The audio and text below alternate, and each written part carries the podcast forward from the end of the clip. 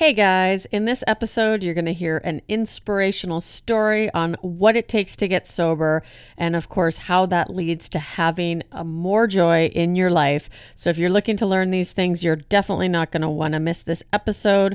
And I have a special bonus for you at the end of the show.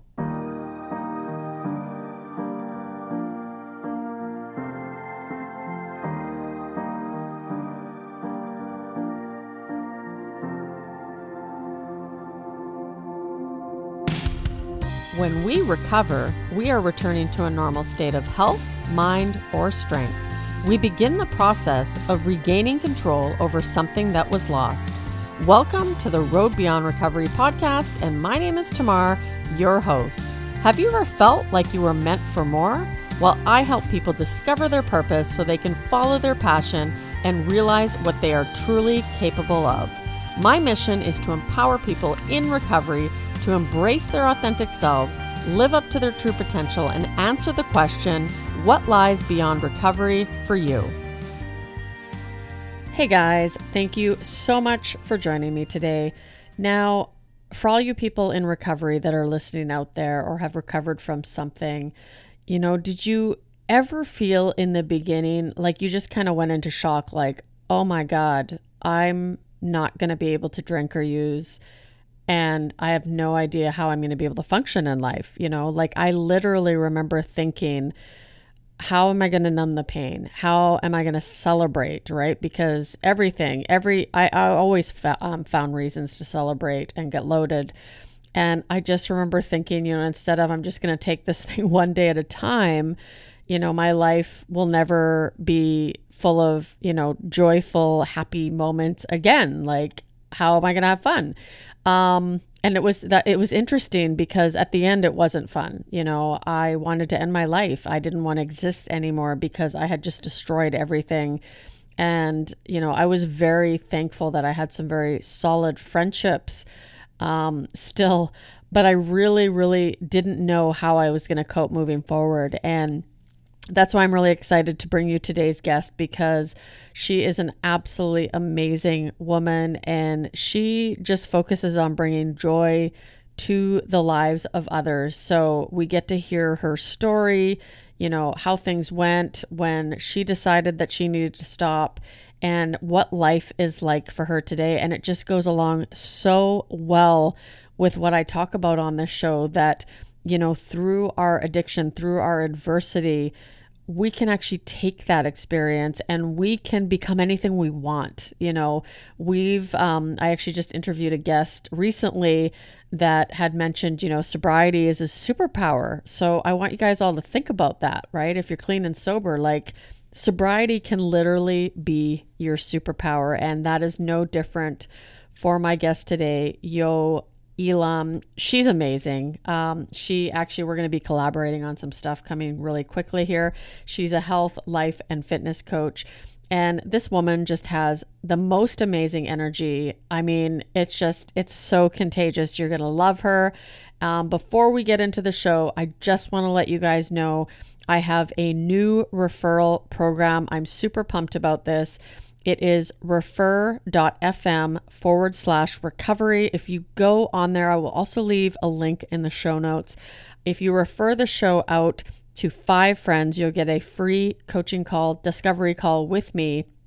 And if you refer to 10 friends, and they sign up and subscribe to the show, then you will get a free copy, a print copy of my book, Beyond Recovery. So if you head on over to refer.fm forward slash recovery, you can go on there, pick your favorite episode, share it out to your friends. Five of them join, you get a free coaching call. 10 of them join, I will send you a copy of my print book, Beyond Recovery. So let's get into today's episode. I talked to my friend Yolunda, known as Yo. And like I said, she's just got this amazing energy. I know you guys are going to love her, but we talk about her transformation. She is really into health as well, and which was a huge part of my own transformation. I was 215 pounds when I got sober. I lost 75 pounds that first year. Now, the interesting thing is, uh, you know, I'm going to be talking about uh, cross addictions here soon, but you know, I I don't know if you can relate, but there's so many different aspects of addiction, and of course, once we quit one thing, we replace it with something else, and health was definitely that replacement for me. Um, so Yo and I talk about all this kind of stuff. We talk about how she got sober. So let's get into it. I hope you enjoy this episode. Welcome back, everyone. I am really excited today. Like, so excited. I have my good friend Yo hanging out with me. She's a health coach, a life coach, and a fitness coach. And she has the most amazing energy out of anybody I've ever met. And so that's why I'm so excited. Thank you for being here, Yo. Thank you for having me Tamar, sister from another mister. I'm that's- so excited. you guys are going to get, if you're looking for motivation and energy, you're going to get it today. So listen to this over and over and over when you're feeling tired or unmotivated or drained. So, why don't we start off getting to know you? Why don't you tell us a bit about what was life growing up like for you? You know, how did you kind of get to where you are today? Ooh, awesome start. All right, let me see. Well, I'm a country girl. I was born and raised in Waco, Texas. That is a suburb uh, well, actually, it's about an hour and a half from Dallas. I currently live in Cedar Hill, a suburb of Dallas, but Waco's about an hour and a half away. I literally grew up in the country where cows walked down my streets. I had chickens in the backyard. I had pigs back in the back. I had to slop the trough. I had to pick the eggs. And I'm one of three girls. So I'm the center, got a tattoo. Two of three. And I used to always hate that because I had no brothers to bring their friends home. I was a fast little girl. I wanted some boys at the house. Um, my mother um, is um, she's still living, praise God. She's in her 70s right now. I have a biological father that passed away uh, 2000 and, 2008. And then my stepfather, who I really called my father, he passed away three years ago. And um, so let me see, what else can I say about me? Oh my God, uh, fast forward to elementary school. Um, I went to regular old public school system. My grandmother was actually a custodian at one of my schools. And I believe that's how I got into education because I was always at the campus with her. Um, I guess I hate to use the term bully, but I was pretty picked on when I was in elementary school um, because I always had hand-me-downs. My sister's clothes were my clothes. I never had anything of my own. So that I don't want to say bullying because I don't want to deal with all the stuff that comes with that. mm-hmm. And then um, same thing in middle school. I was trying to find my place and who I was. So I knew everyone. I was always good at building relationships because I was that girl that had all the friends because I knew everybody, but I wasn't like well liked, like super popular. But fast forward to high school, um, God, that's where I met my now husband, then boyfriend. Chris and I have been together for 32 years yeah, 32. I know. I know black don't crack. I got married when I was 10. No, not really. I got married at 18. I got married at 18 years old. So I met Chris when I was a sophomore in high school. And um, he's now my man, still my baby. And I went to, I, I because I couldn't play sports um, back in the day. I don't know how old you are, those of you who are listening, but we used to do these scoliosis tests where you go into the um, dressing room, girls, and you have to bend over, touch your toes, and the lady put a pencil down your back and to see if you were like straight with your spine. And I had a slight curvature or whatever. So my mom would not let me pl- participate in sports. I really wanted to be a cheerleader, but I couldn't do that for that. But I finally convinced her to let me play volleyball um, when I was in middle school. So I played a semester of that. And but I couldn't do the sport thing, so I went the nerdy route. So I did things like clubs and I ran for officers. I was the junior class vice president, the pep club president. I made the homecoming court, you know, and um, I ended up being senior class president. And this is all high school. So I got married. Am I talking too much to Mark? I keep going. I can go on and on. Keep about. going, sister. Keep going. I got married to Chris at eight. I was pregnant, but we had been together for two and a half years. Like I said, I met him when I was a sophomore in high school he was a college student. you know, I had to go outside of my my area because that's the kind of girl I was. and so he was a kind of, a college man. And uh, so we got married when I was 18. I was pregnant with our first child, but that ambition in me never never stopped. So I went to college and I went. I was pregnant at East Texas State University back in 1991 and I was about a buck oh five in size, and people could not believe that I was a married woman with a child in my stomach. And I was. And um, so I had Junior. He's now 28. I had him in 92. I went back to school for a little while and um, got pregnant again with Ashley. And I had Ashley in 94. She's now 26. And then I went back to school again because I was determined to become something. I was determined to do something with my life. Mm-hmm. So I went back to school again and I got pregnant again. and I had Desmond in 96 and he's now 24. And out of those three children, I have five grandkids. I got five grandkids. Um, uh, Jerome is six. He's the oldest. Right behind him is Chloe, the three months apart. She's also six. Then Naomi is three, and Riley is one, and Reina, who was just born, will be two months on Christmas. One grandson and four granddaughters. And um, so yeah, I got so as, as I was in school, I got all those degrees and and thought that education was my thing. So I went into teaching, which it was. I've been a public school teacher for 20 years. I currently teach Spanish to eighth graders um, in middle school. So I think I'm gonna pause for a minute to take a breath and to let you ask me some questions because I can go talk about myself all day long, keep going on and on and on. You know, you think you're ready for something, then you get on and you be like, wait a minute, what am I doing? I had all set in my mind. Okay, I'm gonna talk a little bit about being from Waco. I'm talking a little bit, then all of a sudden it just bombed me, just worried about blah, just just kept on blabbing. And you are going to see Yo more and more in my world as well because we um, connected through a challenge, of course. We love participating in our challenges. And um, Yo and I have talked about working together and doing some lives within the groups and just kind of trying to really help people find their purpose in life because both of us are very passionate. Yo's also a speaker, so she could probably teach me a thing or two. But one of the things, and I love that. Okay, first of all, I know that people won't see the visual, like the the you know us on camera. This woman does not look like she has five grandchildren. The first time I heard her say, "Yeah, I'm just gonna go play with my grandchildren," I'm like, "What? Are you kidding me?" So you're you will see her, and you'll you'll probably do the same thing as I did. But one of the things we have in common is we loved our alcohol. We loved yes, yes. our party. So why don't you tell us about that? You know, how did what how did your drinking career, right? Because I'm a retired professional now. Yes, ma'am. How yes, did ma'am. your drinking career start? And then when did you realize you had a problem? Wonderful, wonderful question. Let me see. I can go way back to when I was 16 years old and we were visiting, we being my my stepdad, my mom, my two sisters, were visiting his family in Detroit, Michigan and it's the first time I've been around some cousins that are around my age. And we all snuck down to my cousins, older cousins, the adult cousins' basement. And they had those little small liquor bottles, you know, and they had a whole little bar. And I drank, I don't know how many, enough for me to have to crawl up the stairs that night. And I laid on the floor and I and I thought I was gonna like barf and hurl and be sick, and nothing happened to me. Like I woke up the next day, like, oh wow, what was that? I drank? That's nothing. And then fast forward to about 18, 19, my husband was always not a heavy drinker, but he wanted to hang out and chill for a little while, you know. So he would get a beer and he invited me to have a cooler. And at the time, that was good. I could have two coolers and be like, oh, wow, this is amazing. I like this. And I just kept my taste, my my tolerance, everything just kept growing. I just wasn't, it, it took less, it took more for me to get to what I call my buzz level, right?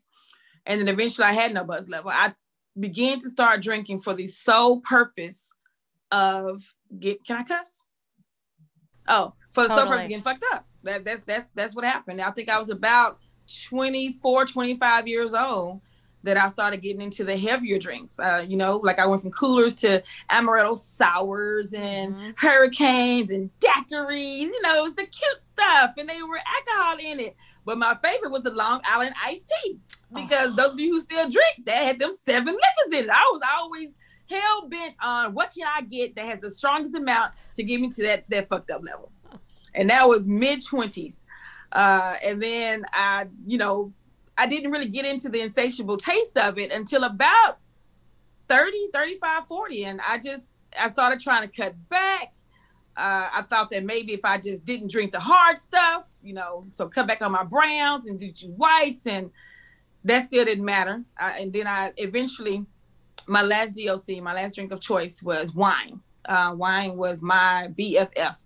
And it didn't help that it was always on the fuck. I mean, sorry, always on the TV shows that I watched. Yeah. You know, it didn't help that Olivia Pope had her big old ass glass of wine on Scandal. Didn't help that every girlfriend episode they had two or three glasses of wine to talk about their problems and have their good times. And so I just resonated with, oh, okay, so wine is it? Wine is it?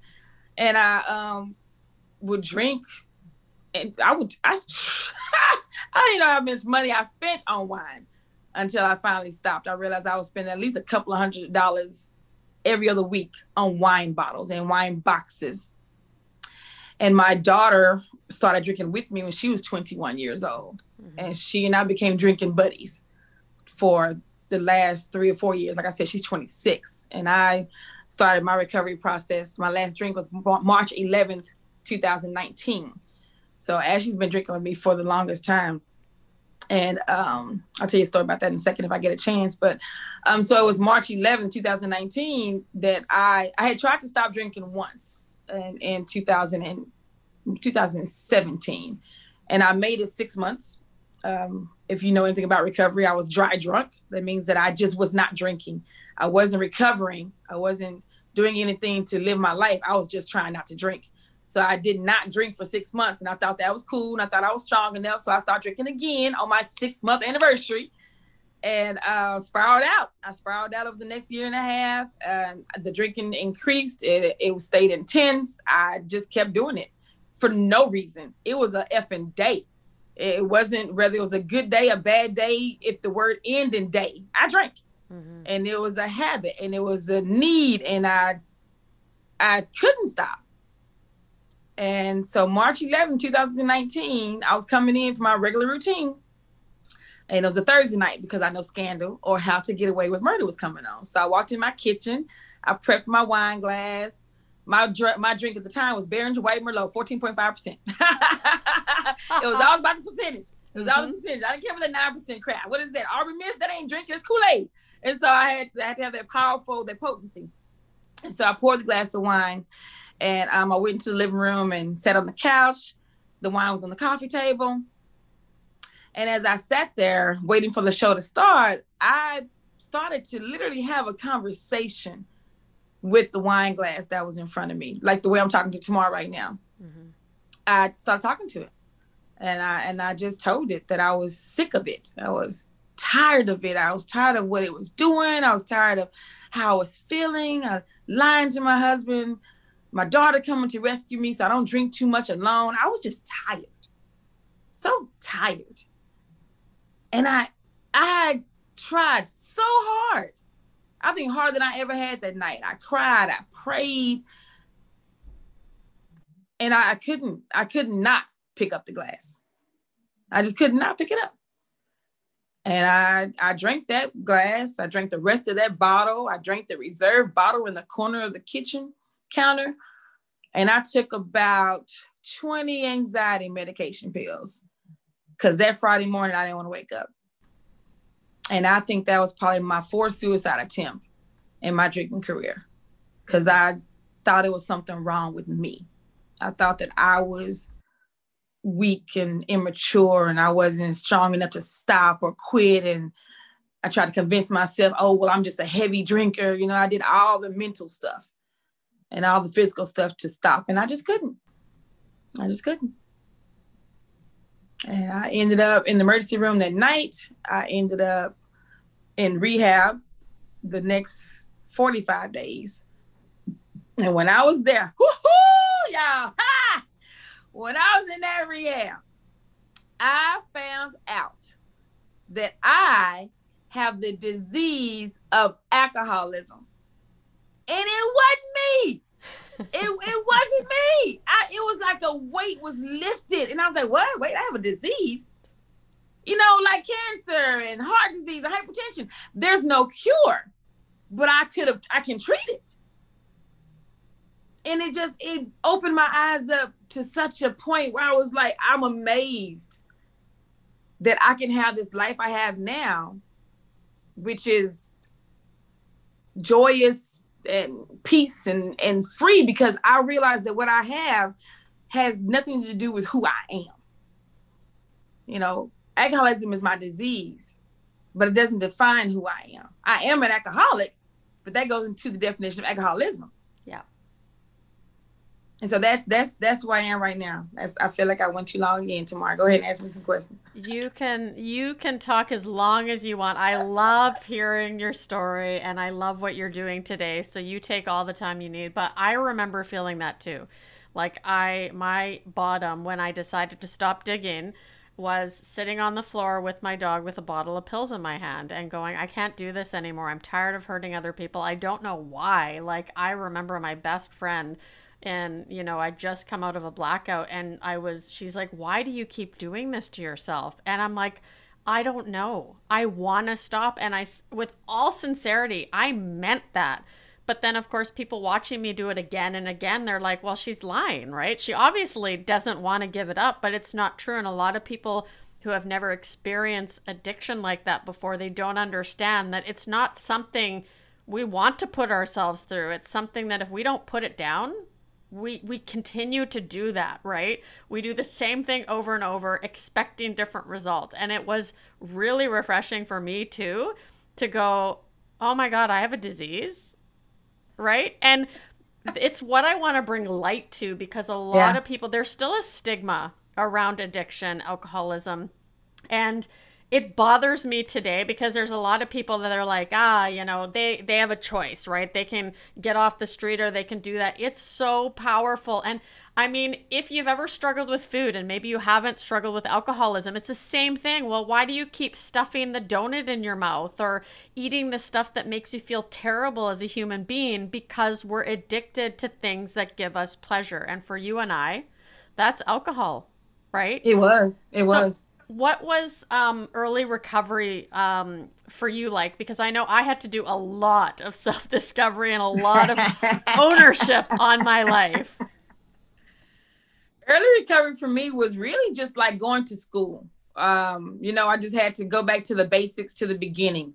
Uh, I I remember when I got out of the the main rehab, it it was, I, it was. I tell people like, and no, I say it jokingly, but it's something. One thing about being an alcohol versus being an addict. I mean, it's both addictions. We both have our problems. Don't get. I don't disrespect my addict friends at all, but to me, you got to go through a whole hell of a lot, a little bit more to get that drug. Like, you know, I can't just go to the damn Walmart and get some crack.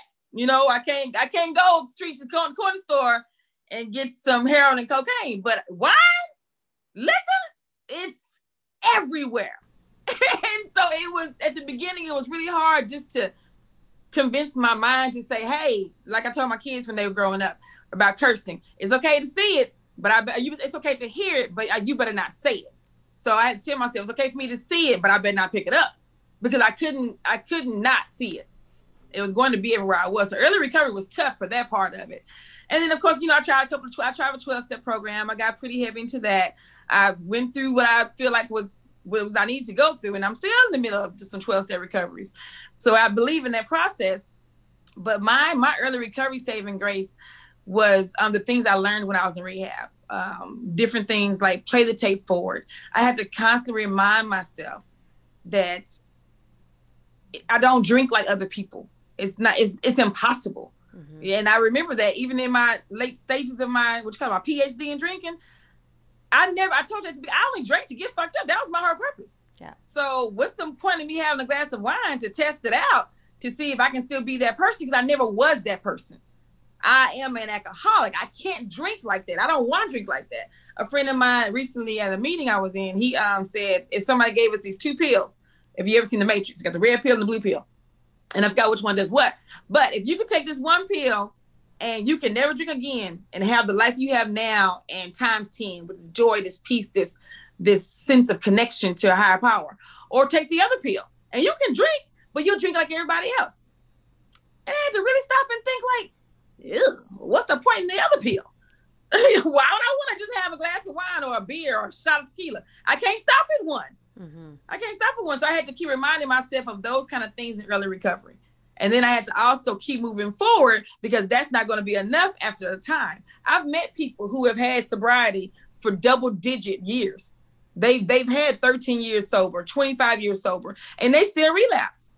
And I feel like they do that one of the reasons is because they didn't find something else to keep them going. You know, we have addict minds. We we can get addicted to anything. You know, so we don't find something, not so much addiction where it's unhealthy, but we still we have an insatiable desire to do something and do it like 125% on. So I started, I had to redirect the way I treat myself and the way I do things in my life. And I feel like those who relapse, and no disrespect to anybody who has, but they're missing something still. They they still haven't found that purpose. They haven't found that drive.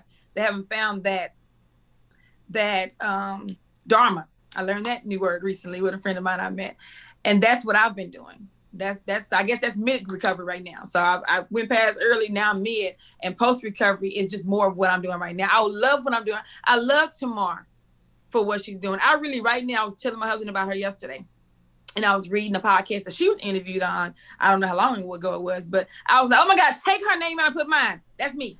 That's what I want. I, I want I want to be able to reach people and, and tell the story and break the stigmatism and let everybody know that hey, you can you can have, you can really have it all and still be an alcoholic. It, it doesn't it doesn't stop us. If anything, it I don't want to say better us, but that's how I feel yeah. Because we've been through some shit. Like we have been through hell and back. Like she was saying, it's not a it's not the choice to be an, an alcoholic or an addict. We don't know. I didn't wake up and be like, oh yeah, I think I'm gonna drink till I get till I throw up today. Yeah, that's my plan. uh, I'm, I'm, gonna go ahead and like black out and drive around with my kid, my grandkids in the car, and just hope that I don't hit somebody. Like, who really would choose that? Mm-hmm. We literally were insane, and we physically could not stop. Yeah. So yeah. So that's early recovery, that's mid recovery, and I kind of hit on what I want to have post recovery. And it's, you know, I I love what you talk about with in terms of we have more of a purpose and that's something that I'm deeply passionate about right now, especially this last year with COVID hitting. I looked at it as an opportunity to do something more. And a lot of people got complacent. A lot of people, like you said, um, I think a lot of us alcoholics, we have so much more in us because like you said we have experience right we've got doctors in in alcoholism right we have been through some heavy stuff that we can use to teach other people. And I know that my first year was really great. I did a lot of self discovery. I learned prayer, meditation. I developed a relationship with God. Like there was all these things that I did, but after a year I was like, okay, good. I got this. Right? I am like I'm recovered now. Things are good. I never thought that I could drink like a normal person because I got that. Like I play the tape through too. But I always felt like I, I had something more in me. I just didn't know what that was and I didn't know how to start. And so I got complacent. I started with the yo yo dieting all over again. And I was doing these bad habits that I had picked right back up, right? And so I'm like, there's got to be something more. And I'm like, I'm an all in kind of person. Why can't I direct that into something positive, right? So I found, I started digging. I was like, what is my purpose? I am meant for more. And I started taking the steps. And I know that you feel the same way too. So, yes. when did you realize that you had a greater purpose in life? Wow, good. That's beautiful. You just you you spoke my words. I, I my for me, mine was. I, I know this addict mind is going to go 125 percent, regardless of what I do. And so my at first, I my chocolate, my my yo yo was chocolate. I, I, chocolate became my new wine. I was dropping thirty dollars at, the dollar store on chocolate, chocolate, and then and then it was paydays, and then it was um, like you said, uh, there was always something that I was trying to replace because I hadn't found that passion yet. I hadn't found that purpose. I was still trying to discover who I was, and now I think it wasn't until really recently, uh, and it had to be that challenge you and I met in. It was really recent when I realized that my my purpose is to use the pain and the misery and that dark pit that I was in for two decades to share that with as many people as I can in hopes that they can avoid it. There's no, I know a couple times I heard people say things like, everybody's rock bottom is different, and that's true, but nobody's rock bottom should be death.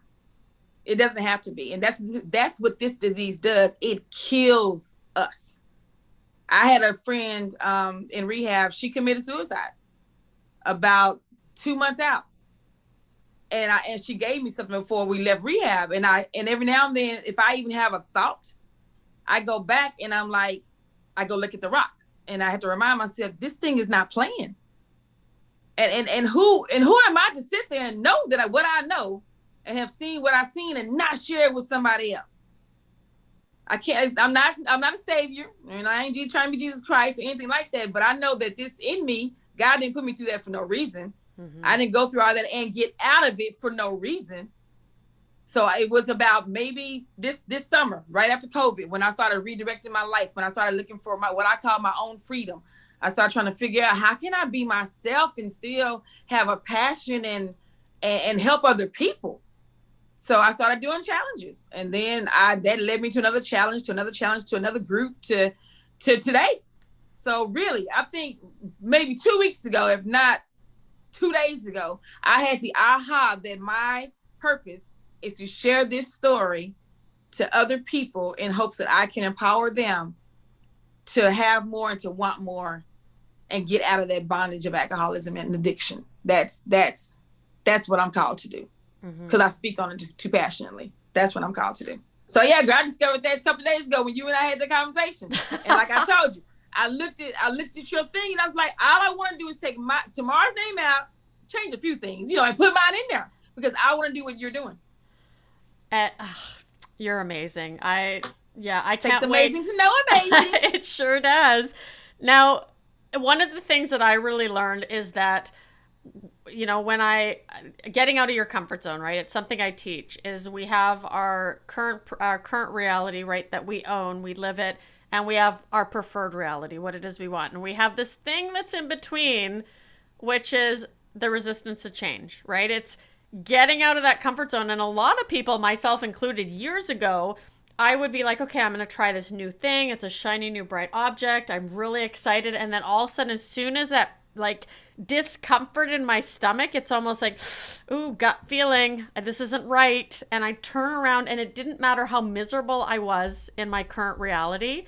I had troubles moving forward because of the discomfort, right? And so I've realized that that discomfort actually means growth. And then I also does. keep hearing, we're never really ready. Mm-mm. You know, like we're always going to justify the reasons that we're not ready. And, you know, we need to take action if it's something that aligns with your passion. That's why I'm so passionate about, about teaching people how to discover their passion, is because once you find that passion, you can start creating goals that align with that. You can start like you, you want to, you're working, you're a speaker, right? You're a coach. Yeah. So tell us about that, like your world of coaching and how you're, you know, kind of evolving and you want to share your story now. Wow. Okay, I want to I want to touch on what you said about that discomfort really quickly. Yeah. That discomfort is what I've learned is that the growth and the joy and all the good stuff is on the other side of that. Yes. You know, it's, it's like the rainbow at the end of the storm. You know, the rain's got to come for you to see the rainbow. You know, you got to go through that dark tunnel to get the light at the end of it. So I've learned that that when I get uncomfortable and I'm in a discomfort, I get a little excited and and I and I go ahead and I sit in it long enough to say, okay, I know what this is. That means I'm about to have a breakthrough. This discomfort is just a step closer to that discovery of the next thing, you know, the next, not even shiny thing, but the next best thing for who for me. So I just want to say that because I, I love the discomfort now. Uh, and then as far as me and my speaker, um, the challenge that you and I were in with Anthony Trucks, the Fail Forward Challenge, when Anthony gave us that task to figure out what our what is our dream? What is our our goal we wanted you know by the time we get finished that 14th day. And mine was speaking. I'd always wanted to be a speaker since i was a little girl. I remember in the assembly in elementary school and somebody got on stage and they talked to us and everybody was clapping and it was all like i was like i want to do that. I want to be on stage and talk to people. And i got away with it i think indirectly through teaching for 20 years because there was my own stage in my classroom. But when Anthony gave us that challenge, I went back to that little girl. I went back to that moment, that dream that I hadn't fulfilled yet. And so I set myself in place to start taking steps towards my speaking career. And after that challenge, like I said earlier, I fell into some other challenges, but it also led me to my speakers coach. And I was in a 90 day speakers program. And I've created my signature talk. I've created my workshops. I've created my, you know, everything I need to launch my speaking career. But in addition to that, I love coaching. I love do what I've been doing as a teacher and a good friend and a mother and a spouse for 20 years. I just didn't know it was called coaching. So, and I used to think I had to pick between one or the other, but I don't. I don't have to do either or. I can have both and. And so that's what I'm doing now is working on both and. I'm going to continue to be a speaker. I'm going to continue to share my message and my story. And I'm also going to be able to bring people in with me closer in small groups and one on one interactions to coach them to wherever there is, wherever there is now to where they want to be later. Mm-hmm. So that's how I got that started because of challenges, because of, because of you. yeah, that was a phenomenal challenge. I actually remember during that challenge, he's like, Tamar, what are you going to do? What's something big you're going to do? And I'm like, I'm going to write my story. I'm going to write my book. And he's like, okay, by when? I said August. He's like, okay, make it happen, girl. And I actually published July 14th, uh, right? because I just, I'm like, and for me, I had kind of shared my story a little bit right here and there, but I'd never gotten really vulnerable. And I realized during that challenge, I remember because we would do the Zoom meetings beforehand and everybody was sharing what they went through, right? And people were being really vulnerable. And then I was like, yeah, this is how it is, you know, I'm I'm an alcoholic and blah blah blah and it was so high level and I learned from that challenge to become more vulnerable and to become more, you know, I wouldn't say I wasn't authentic, but I think I didn't realize that if I really got into the meat of my story, like I went through Weight Watchers in my mid 20s and I could have killed myself. You know, like yeah. I did so many just crazy ass things and I'd never shared about that kind of stuff. And so writing Hope Elevated, I was I had to go see my therapist a few times because I'm like, oh, I didn't even realize that I did this and wow. you know, some stuff started to come up, but how do you because i know you're passionate about helping people find their authentic selves how do yeah. you do that um, well i'm getting ready to create my uh, group and I, i'm sticking with the title right now define your you like define you. Uh, because so many people when you get asked the question who are you? by default it's what you do. You know i'm a teacher i'm a mother i'm a coach i'm a this but that's not who you are. Um, and I and I feel like once we get deep enough and figure out how do we become who we are based upon where we came from, where we are now, where we want to be. So that's one thing I'm gonna do is create my Facebook group. And then when I'm talking to people, when I talk to people, I feel like I'm running my own podcast. Because when I talk to you, I get really deep, really quick. You know, we start off with, hey, how's the weather? The weather's beautiful. You know, how was your day today? Oh, it's okay. I'll tell you about that. You know, why is it just okay? Why is it not great? You know, just the simple start of a conversation. I like to get people to start asking themselves the the questions that make them feel. You know, and then because once you start feeling, you start doing. Once you start doing, you begin to believe. And once you believe, things start to happen that helps you walk into your purpose. So that's what I'm doing right now. Is the Facebook group, I'm running challenges um, because I really believe in authenticity like you said, um, and authenticity doesn't necessarily mean always being completely honest. You know, you do want to be completely honest with yourself, but doesn't mean you got to tell your whole story to everybody. I've learned that lots of different ways. As you can tell you, I can tell you all about my infidelities. I can tell you about um, my thieving days. I can tell you that stuff. And but everybody doesn't have to know all of that to be able to experience me. So I had to learn that. So authenticity doesn't mean you're buried bombing your whole life because sometimes that scares people away. But you do want to be authentic to yourself always. You want to always be honest with yourself. When you look in the mirror, you see all of that beautiful you and that ugly you at the same time. You look deep in that mirror and you see the good, the bad, and the ugly, and you tell yourself, it's okay. I love who I am. I love the fact that I'm, I love the fact that I did some crazy shit as an alcoholic. I love that I can look at myself and be, oh, well, you cheated your husband. What you said? Well, how many men?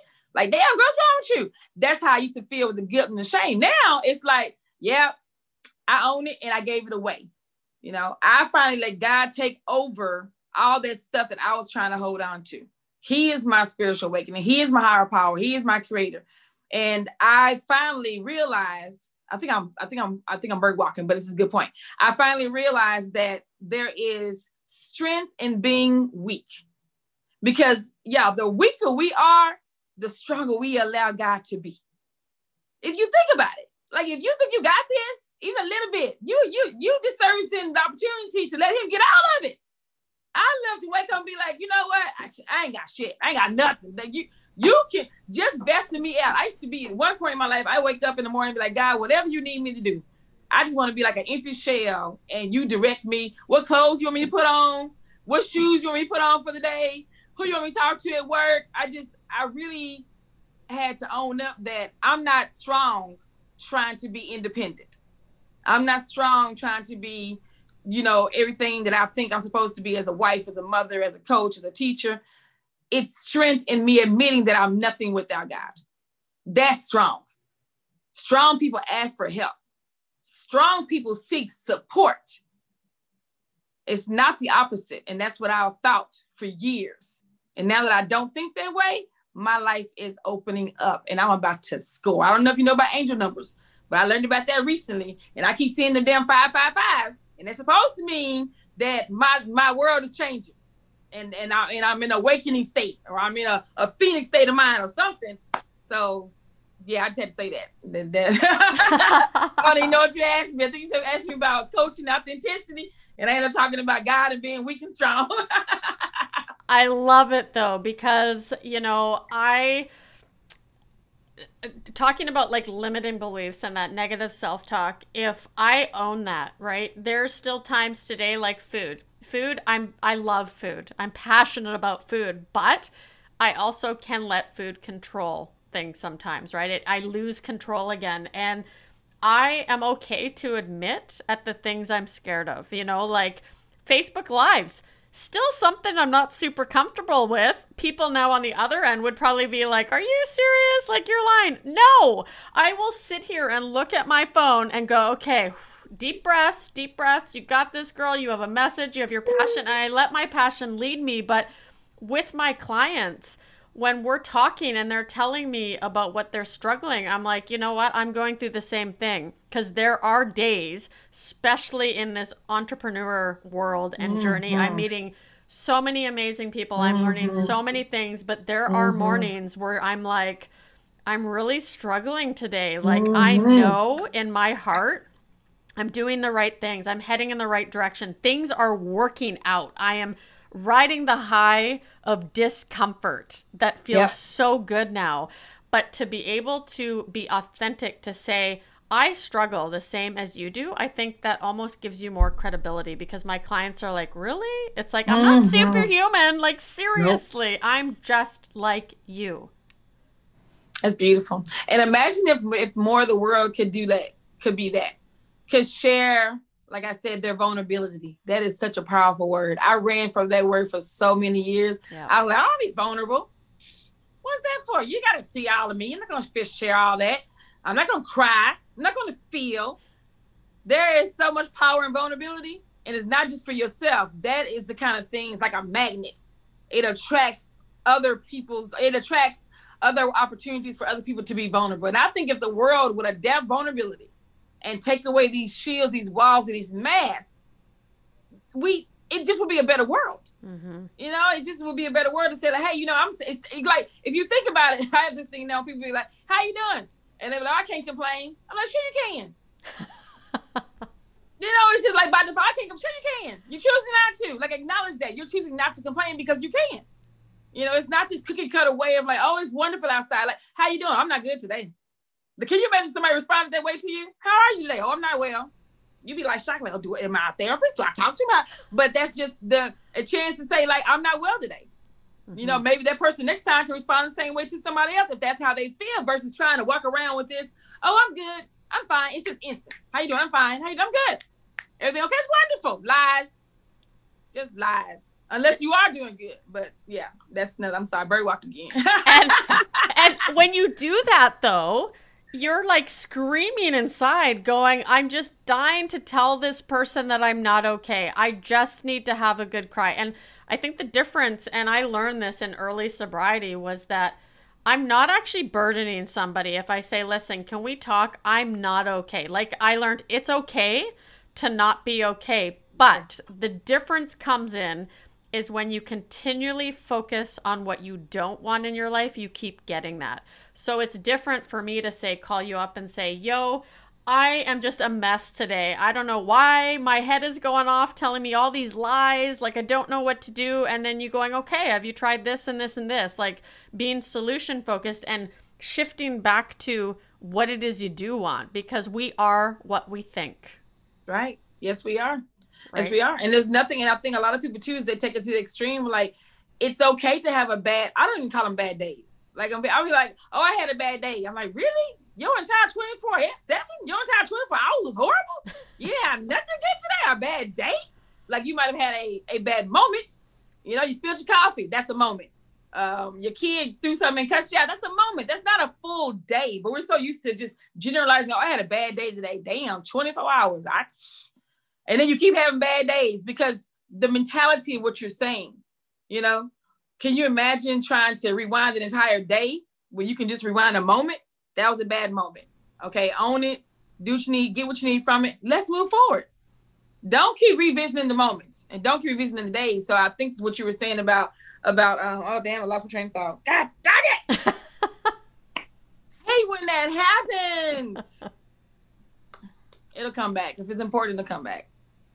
It will. And we're going to have you in the group. Like we're we're sharing your love because you do. Like I hope you guys are feeling this energy right now.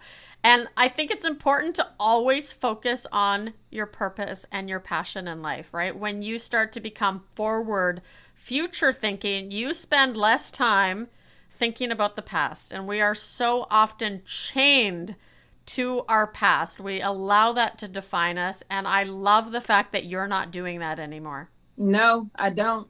And what and what I wasn't doing at all is I wasn't visiting the past at all, and that was wrong. Yeah. Now I've gone back to it. I got what I needed from it, and and because I couldn't be. What is it? The gift. Uh, the thing on the point. Um, the past is the today's the present because it's a gift, right? Because you can't be in the future, you can't be in the past. So the present today is a gift, but you still need the past to become to get to the present. So I don't discount my past. You know, I don't wish to shut the door on it. I was just gonna say that. Right. but I don't I don't live there and I don't stay there. And that's where depression comes from. Yeah. And I I don't I can't be depressed. I yeah. choose not to. That's a choice. That is a choice because if you want to stay in that past and relive those things that made you feel who wants to feel that way? And a lot of people choose because they don't know you can choose the opposite of that. Yeah. You can choose joy. I did a challenge one time called choosing joy. You can choose joy every day. Something as simple as what's your favorite color? Let's say it's blue. You can wake up one day and say, I'm going to wear blue today. And every time I see blue, I'm going to remind myself why it's my favorite color. You know how many times you can have a good thought throughout the day? It's not a blue things or black things or white things or orange things or purple things. Unless you have a color like fuchsia, you might have a little struggle with fuchsia. or teal. Yeah, I don't know. But you get my point. You can do little things like that to to redirect your mind if it goes back to the past or to anything negative for too long. Yeah. You do want to feel what you're feeling, just don't stay there. Yeah. It's it's it's unhealthy. It's unhealthy. And I'm not doing it anymore. And I feel so great. I feel so great. Well, you can hear it in your voice. I mean, it's really obvious. And I know that from the first time we chatted, we totally connected. I yes, love what you're doing. That's right. That's right. So you guys are going to be hearing more from Yo. She's going to be, you know, we're going to be collaborating and stuff, and we really want to spread this message. So if people mm-hmm. want to learn more about you or follow you on social media, where can they get a hold of you? You can reach me on my Facebook page. It's Yo Sadler Elam, S A D L E R. I also have an email. It's love yo life 2020 at gmail.com. Everything else I'm working on. Yes. But you can reach out to Tamar if you need me. But Yo Sadler Elam and Love Yo Life 2020 at gmail.com. You are going to do some amazing things, my friend. Amazing. And I love you so much. I love you too. Thank you so much for being on the show. Thank you for having me. I love y'all. Oh, wait, wait, wait. I got to leave you with a joke. I okay. got to leave with a joke. That's right. Real quick. Okay. So, oh, I got this one yesterday. are you ready? Here goes. So, what do you call an old snowman? What? What do you call an old snowman? Water.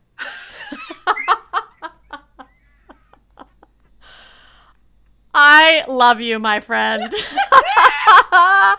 Thank you for ending off the show like that. That was perfect. Well, I hope you enjoyed that episode.